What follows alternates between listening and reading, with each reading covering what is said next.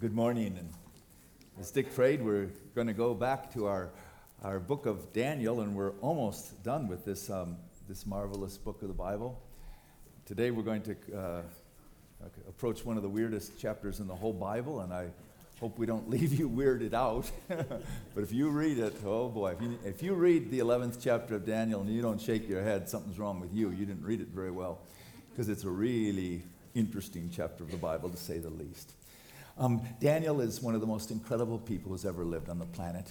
And I didn't make that up, God did. God says uh, in his word several times that angelic messengers come to Daniel and say that God highly esteems him. So that's a pretty remarkable person if God says, I, I'm, I think you're really great. And uh, Daniel's that guy. He's amazing. And generally, um, God gives us gifts and things to the level that we can uh, uh we can actually accept them and to the level that we can uh, take them in. There are very, very, very few people that have ever lived on planet Earth that could handle the kind of information from God that was given to Daniel. There just aren't many. You don't want to know what he knew. But this man is so incredible that God gave him insights into the future. And that future is both extremely bad and extremely good. And Daniel, when he saw it, he has a very human reaction. He can't get out of bed for weeks, it says. He's so overwhelmed with what God told him about the future. And not just the future, about what happens outside of the realm that we can see in the spiritual realm. So today we're going to look at um, Daniel as he looks forward into the future again, the 11th chapter of Daniel. Now, um, I'd like to begin with a word that I know all of you probably know. It's the word oxymoron. An oxymoron is a figure of speech in which two contradictory words or phrases are combined to produce a rhetorical effect by means of a concise paradox. So you put two words that are opposites together, but the purpose of which is to strengthen the meaning of both of them. And they're used commonly. Here are some examples a big baby. Well, baby is small and big is big. Or an open secret. Passive aggressive. Of course, we use that all the time an original copy. I'm alone together. Deafening silence. Clearly confused. Or the living dead. this one, jumbo shrimp. Shrimp means little and jumbo means big. Jumbo fried shrimp. Or this one, nothing is written in stone. And of course, it's written on a stone. That's, of course, not true. I love this one. Good luck if you're driving down this street. What are you supposed to do? Stop and keep moving. Uh, they, they, mean the opposite, and yet the signs are right next to each other. Uh, there, there, there are tons of these. There are hundreds of these oxymorons, two opposite words put together for rhetorical effect. And today I'm going to introduce to you another one that I think is really, it's clearly confusing and it's simply profound, and that is future history. Now, of course, history means a documentation of the past. And future, of course, means that which has not yet taken place. But today we're going to be introduced in Daniel chapter 11 to future history. Now, you've heard me say many times, and as I will continue to say, that the Bible is primarily a book of history. That's what sets it apart from other religious books is it's not the story of someone's mystical um, understandings or their enlightenment and dealing with uh, God or the gods. It's basically the story of things that happened here on this earth with real people, real time, and real places. And Daniel is a historical character, a character that constantly is mentioning dates and places. And today, what he's going to introduce us to is history, but it's history that's going to take place in the future after his time. And it's an incredibly unusual passage of Scripture, so much so that these things are true. Daniel chapter 11 is one of the most maligned, if not the most maligned chapters in the whole Bible. Here's why. There are in this one chapter 135 prophecies. That's why if you're, if you're gazing at it right now, have at it. Try reading that baby. You're just going to be bamboozled by the first few sentences. There are 135 specific prophecies in this one chapter, covering a time span of about 200 years from the time of the Persians, that's Cyrus the Great, to the time of the Maccabean revolt. That's when Hanukkah began for Jewish people, and way beyond. Every historical prophecy in this chapter has come true precisely as prophesied. Now remember, there are 135 of them. Every single one has come true. How do we know? Because here are some of the, um, some of the historians Polybius, Josephus, 1st and 2nd Maccabees, which are found in the Apocrypha. They can date every single one of these, and these are historians outside the Bible that corroborate what the Bible said. You can put names and dates to everything, but when Daniel wrote it, it was prophecy. Now you can see what the problem is. People who don't believe that prophecy is real say, This is not written by Daniel. This is not prophecy, this is history. This is somebody hundreds of years after Daniel's time that took his name and wrote it as if it's prophecy, but there's no evidence to that effect. Seems more likely that God gave to this man Daniel a picture of the future that is so strikingly accurate that it makes you just wonder what in the world is going on. Now, I, I would honestly take 10 hours to try to explain it all to you, so I'm going to just give a very brief overview and then focus on just one section of it, because there's one section and one particular person in this prophecy that is extraordinarily important for the rest of biblical history as well as history that's still to be written today. And so, Daniel chapter 11. This is Charles Swindoll. This is what he wrote. From our perspective, that is the perspective of 2000, well, 2,500 years later, from our perspective, we can see that some of the events predicted have already been fulfilled. How many? Well, about 135 of them. However, even those happenings that are now past foreshadow events that are still to come. By keeping this in mind, we will discover the full significance of what the angel presented to Daniel. Now remember, chapter 11 is part of one vision started in chapter 10, chapter 11, and next week we'll conclude with chapter 12. It's one vision given probably by the angel Gabriel to Daniel. So here is chapter 11. This is how it begins in verse 2. Now then, this is probably the Gabriel speaking. Now then, I tell you the truth. Three more kings will appear in Persia, and then a fourth who will be far richer than all the others. When he has gained power by his wealth, he will stir up everyone against the kingdom of Greece. Okay, this is written, we know, during the time of Cyrus the Great in the 500s BC. Cyrus the Great was the greatest of all the Persian kings. After him, there were three other kings, his son and his successors. The third one of these, it says, is, or the fourth one, is far richer than all the others. The, the third one was Darius. Darius was the Persian king who attacked the Greeks at a battle of Marathon and was soundly defeated. All of this is historically documented outside the Bible as well as in the Bible. Darius was defeated by the Greeks and he came back to Persia with his tail between his legs. He was horribly, horribly uh, humiliated. He was succeeded by a king whose name was Xerxes. You've heard his name because if you've ever read the book Esther, his other name is Ahasuerus. He's the king. That king is far richer than all the other kings in the Persian Empire. He is, through taxation and through conquering many territories, he amassed an, enti- an incredibly large sum of money, and he's furiously angry, trying to, to go after the Greeks who have defeated his father. How rich is he? You know if you've ever read the Bible. Do you remember how the Bible, the book of Esther, begins? King Xerxes is throwing a feast for a huge number of feast people, and the feast lasts 180 days. Can you imagine being so rich that you throw a feast that lasts one half of a year? One feast.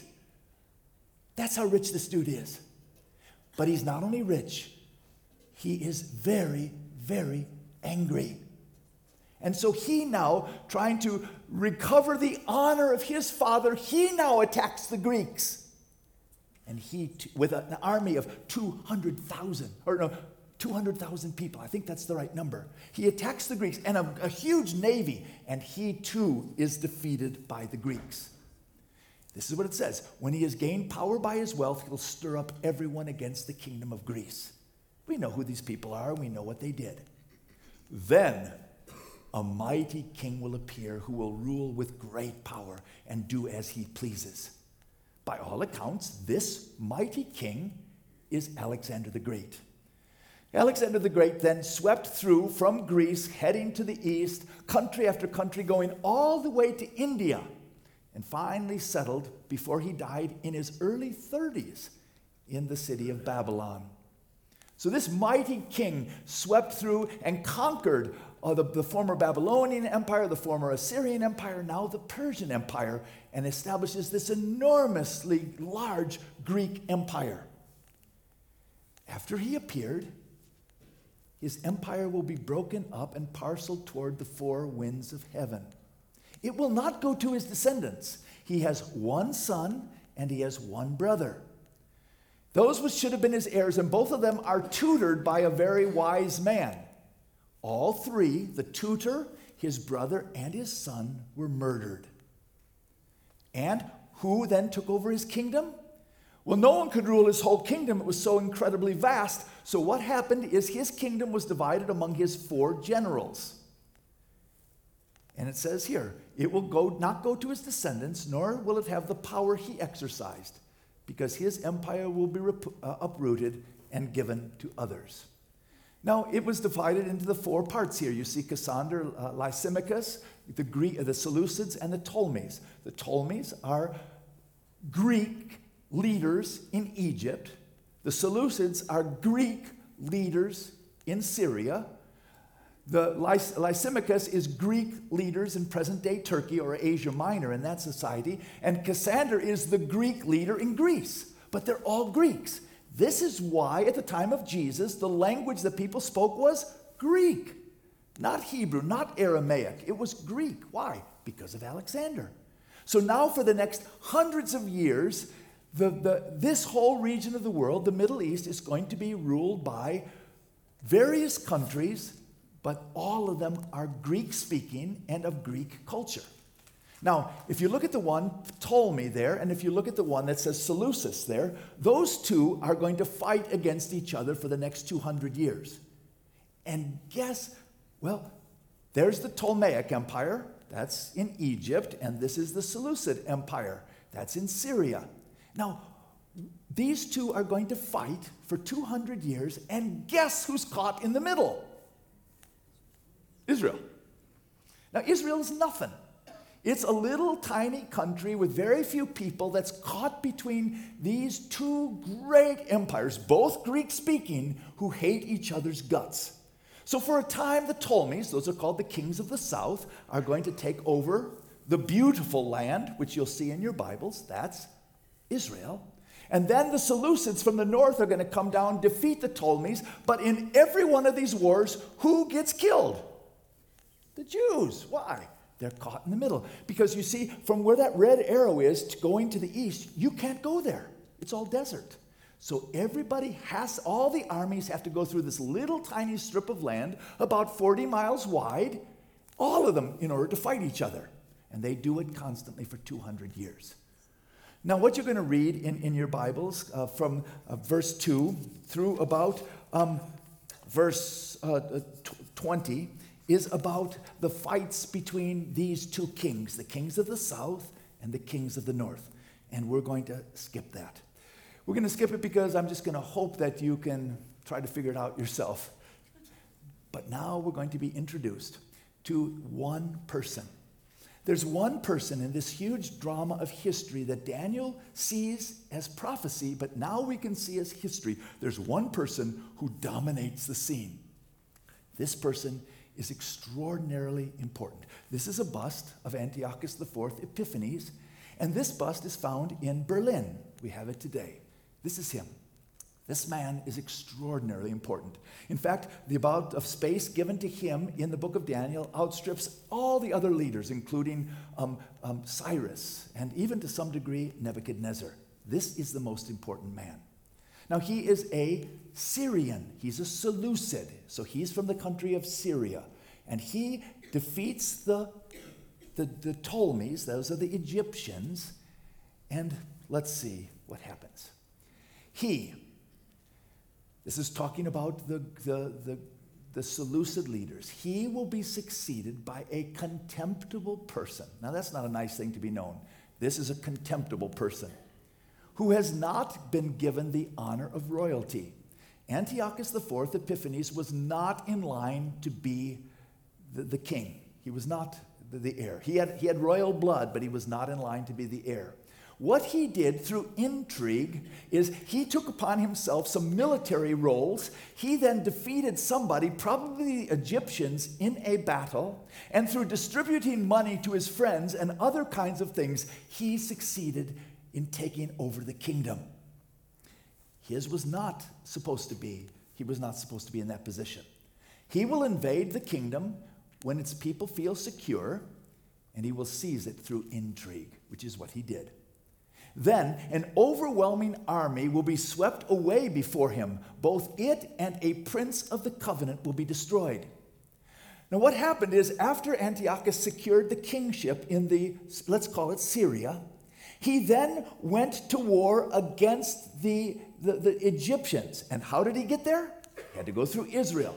He went through Israel, had a war against the Egyptians. The Egyptians had a much larger army, but the Syrians won. And not only did he defeat the Egyptians, he also had killed the high priest of the people of the covenant. Those are the Jewish people. He killed the high priest. Now, after he swept down and defeated the Egyptians in a battle, but it was not a decisive defeat, the two kings decided they were going to have peace talks. Here's what happened.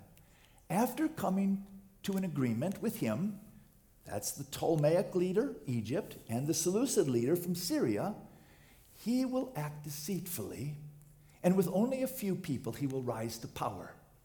When the richest provinces feel secure, he will invade them and will achieve what neither his fathers nor his forefathers did. He defeated the Egyptians and took plunder with him back to Syria. How did he get there? Had to go through Israel. What did he do? He will distribute the plunder, loot the wealth among his followers. He will plot to overthrow the fortresses, but only for a time. What he did then, as he went back from Egypt with a booty from, from the defeat of the Egyptians. He went back, he conquered, he destroyed part of the city of Jerusalem. He went back with, with, with booty from Egypt and Israel back to his people. He distributed the money among his people, taking some from the rich, giving to the poor. I guess his other name was Robin Hood. And now he is securely in power. But he's not yet happy. This, by the way, took place um, uh, in around the year 170. Then he's not done. With a large army, he will stir up his strength and courage against the king of the south. Remember, that's Egypt. That's the Ptolemies. The king of the south will wage war with a large and very powerful army, but he will not be able to stand because the plots devised against him. So now these two armies fight against each other again, and neither one can, the, the, the, the Egyptians are losing the battle. Those who eat from the king's provisions will try to destroy him. His army will be swept away, and many will fall in battle. The two kings, with their hearts bent on evil, will sit at the same table and lie to each other. So they're going to sit down at the peace talks, and both of them have their fingers crossed behind their backs because they both know they're lying. Because the end will still come at the appointed time. The king of the north will return to his own country with great wealth, but his heart will be set against the holy covenant. For whatever reason, he's going to go back. He doesn't have a decisive victory. He goes back to the north and he's just ticked. And so, who do you t- when you're ticked, who do you take it off on? The dog. You kick the dog. When you're mad at somebody and you can't get even with them, you kick the dog. That's what he does. And the dog is the nation of Israel. He will take action against it and then return to his own country. Um, I went too far. There. At the appointed time, he will invade the south again. Now he's gone back again. But this time, the outcome will be different from what it was before. So now the Syrians have attacked the Egyptians again, but now a new power has entered, a fledgling power that is going to be extremely powerful the Romans. The Romans come in now with ships from the western coastlands, and they come in to Seleucus, who is attacking and defeating the Egyptians, and they say, Back off. And you know what, uh, the, uh, what uh, Antiochus does? Antiochus says, Let me think about it. And the Roman uh, naval, naval uh, admiral, this is historical, he goes and he writes, he takes a circle and draws a circle around uh, Antiochus and says, You have until you get out of this circle to make your decision. Because now he's about ready to defeat the Egyptians. The Romans step in and stop him, and they said, You have got to decide now that you're going to stop the battle and go home. And he doesn't want to get in a, tr- a battle with the Romans. So he goes home. Now, how does he get home? If you're in Egypt, you know anything about your geography? He's in Egypt. The Romans have just stopped him, helping the Egyptians. He's going home. So, where is he going to go home? How does he get there? He goes through Israel. And this dude, he's a contemptible person. He is angry. Let's see what he does. He will turn back and he will vent his fury against the Holy Covenant. He's ticked. And he's going to take it out against the Jews in Jerusalem. He will return and show favor to those who forsake the Holy Covenant. Remember, he is an, a master deceiver. He's going to find some of the Jewish people inside of Israel who are going to favor him. And so he's going to lavish them with gifts as he destroys their system. His armed forces will rise up to desecrate the temple fortress, and he will abolish the daily sacrifices. He's going to destroy the city of Jerusalem. He's going to sacrifice a pig on the altar. And in fact, every single month on his birthday, I think it's the 25th day of the month, he requires that they sacrifice a pig in his honor. He is going to establish, he's going to erect a statue to Zeus in the Holy of Holies, which is called the abomination that causes desolation. Because he's ticked. And what is he going to do? He's going to use flattery and intrigue to get some of the Jewish people to side with him. But there will also be a group of people who will resist him because they know he's wrong. So the Jewish people will be divided. Now, those who are wise will instruct many, though for a time they will fall by the sword or be burned or captured or plundered. When they fall, they will receive a little help, and many who are not sincere will join them. We'll see what this is in a moment. Um, Let's go back. Some of the wise will stumble so that they may be refined, purified, and made spotless until the time of the end, for it will still come at the appointed time. Now, these are the abominations that Antiochus is going to um, perform on the Jewish people. All daily sacrifices he abolished, he banned circumcision. If you can believe this, some of the Jewish people back in the 160s BC were reversing their circumcisions because they wanted to be Greeks, not Jews. He commanded that copies of the law be burned, and he desecrated the temple. He erected an altar to Zeus and offered a pig on the altar. We have the exact date of that because that's when it started the revolt. He favored renegade Jews, he rewarded them very highly. He forbade Jews to celebrate their festivals no more Passover, no more Pentecost. He plundered and burned the city of Jerusalem and took many women and children as slaves. He is the epitome of the enemy of the Jewish people. And his act by sacrificing pigs on the altar and erecting a statue to Zeus in the Holy of Holies is called the abomination that causes desolation. This man is important because he is the prototypical evil person throughout Jewish history, and he is the best human example of what the coming Antichrist will be like one day. But, and it goes this way. In the 36th verse, it's going to be talking about the king. It's talking about Antiochus IV. Epiphanes means, by the way, he, he named himself this I am the illustrious one. That's what he called himself. But now, at this point, it's going to start talking about a king that no longer fits anything we know about Antiochus IV Epiphanes. And it's talking in language that is way beyond human. The king will do as he pleases. He will exalt and magnify himself above every God and will say unheard of things against the God of gods. He will be successful until the time of wrath is completed, for what has been determined must take place. Now, the historical figure of Antiochus sets the stage for the two comings of the Messiah. That's why he's so important. Antiochus IV Epiphanes is the person in human history whose evils are going to result in the preparation for Jesus' first coming. And Antiochus IV Epiphanes' evils is the prototype for the person who will usher in Jesus' second coming. That's why this man is so important. What did he usher in? When Jesus came the first time, the Bible tells us that he came at just the perfect time.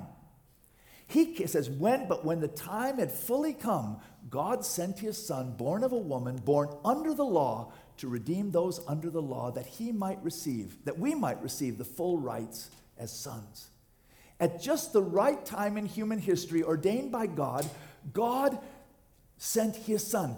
But it was Antiochus IV Epiphanes that made everything ready for God's son to come. God used this extraordinarily evil man to prepare the way for the perfect time for Jesus to come. What happened when Jesus came? First of all, there was a universal language. Most of the people in the Mediterranean world, even though by Jesus' time it was dominated by Rome, they spoke Greek. There was a common language. There was a great leader in place who was uh, Caesar Augustus in Rome, who brought about a huge, many hundred year period of peace. There was peace, there was a single language. And people that never appeared in the Old Testament, and institutions and groups that never occurred in the Old Testament, were now present when Jesus came on the earth. Here's what they are. Out of what Antiochus did, the Jewish people rose up in revolt in what's called the Maccabean revolt. And it's out of the Maccabean revolt, that's uh, depicted by the people on the left, they won against Antiochus and the Syrians, expelling them from the country, and they rededicated the temple that had been defiled. That's called Hanukkah. That's where the Jewish feast of Hanukkah comes from, the festival of lights, around 165 BC. And then the people who had defeated the Syrians now set up a brand new dynasty from the Maccabean family. It's called the Hasmonean dynasty. But here's the problem they became kings, but they are not from the tribe of Judah. And they took to themselves the high priesthood, but they were not in line to be high priests. So now the leaders of Israel for a period of 100 years were Jewish people who called themselves kings, but they were not from David's family, and they called themselves high priests, though they were not from the family that should have been the high priests. So, what are Jewish people going to do? Jewish people who believe in the law of God are going to resist that because they said, no, our king can only come from the tribe of Judah, and our high priests must come from the specific part of the family of Levi. And these kings did not. So they opposed these kings. But other people supported these kings. And the ones who supported them became called the Sadducees. And the people who opposed them became called the Pharisees. And these two fought against each other for the next 100 years until the Romans took over in 63 BC. So now you have these two groups that are there in place when Jesus is here on earth the Sadducees and the Pharisees, who came out of what Antiochus IV did. And also, the synagogue. Never once is there one word about the synagogue in the Old Testament, but then when you get into the New Testament, there it is on almost every page. The synagogue was started by the Pharisees. And the Pharisees were not priests, but they became teachers of the law. They are the rabbis. And then they had the oral law, which they accused Jesus of not following. That's called the Mishnah. And their focus now became the study of the law. Remember what it said? When the time had fully come, God gave his son, born of a woman, born under the law because it was at the time of Jesus that this study of the law, which dominated the Jewish religion, was shown to be bankrupt by Jesus. And not only was it shown to be bankrupt, he said, I have not come to abolish the law, I have come to fulfill it. So now the law is fulfilled. So it was Antiochus IV Epiphanes whose evils set the scene for everything that, that was the undergirding of the life of our Lord Jesus Christ when he first came to this earth. And then, of course, what Antiochus IV did, um, these are the words of Jesus now. Jesus was asked about the future, and these are what he said. So when you see standing in the holy place the abomination that causes desolation, spoken through the prophet Daniel, let the reader understand. So Jesus is asked by his disciples, What will happen in the future? And Jesus said, The future will unfold and it will unfold when one day an abomination of which Daniel spoke and of which Antiochus the Epiphanes IV, he started. That will signal the end, the tribulation period, followed by the second coming of Jesus. Do you see? This one historical character, by what the evils that he did, he set the scene for the perfect time for Jesus to enter our world. And this evil man is the, the, the type of which the Antichrist one day will be the fulfillment, signaling the second coming of Jesus. That's why he's so important. And so we end with our important question so what? You just had a history lesson, and I hope I didn't put you all to sleep. If I did, I'm sorry. Try reading the 11th chapter yourself. See if you can get through that. Uh, it, it's, it's crazy. So what? Let me end with this, if I can. For, I went online and I, I wrote in uh, the history of the future, and this is what I found. I don't know what it's talking about. I never looked at this site, but I thought, there's this great big dot, this red dot, and guess what's inside that red dot? Sheridan, Wyoming. So that means we're in the centerpiece of the history of the future. I don't know, whoever said this, they, they think we are. And I thought, you are. You see, the, the, the truth of, of God's holy word is that there is a future. But that future is known by God, and He's got the whole world in His hands. And so often, especially with what's going on in our world now, Christians are living in fear. And I want to say, no, no, no, no. God knows the future, and it's good. The end is good. There may be hard times, yes. But nothing surprises our God. If He can predict the future history so accurately, He knows what's going on because He does have the whole world in His hands. Of all people in our planet that should be able to live with peace, it should be us. If there's anyone that should not live in fear, it should be us. Because though there might be, as I said, hard times, we know who holds the future. It is our God. And his plan is perfect. And it is working out in perfect order. Also, he's got an algorithm. He's got an amazing algorithm.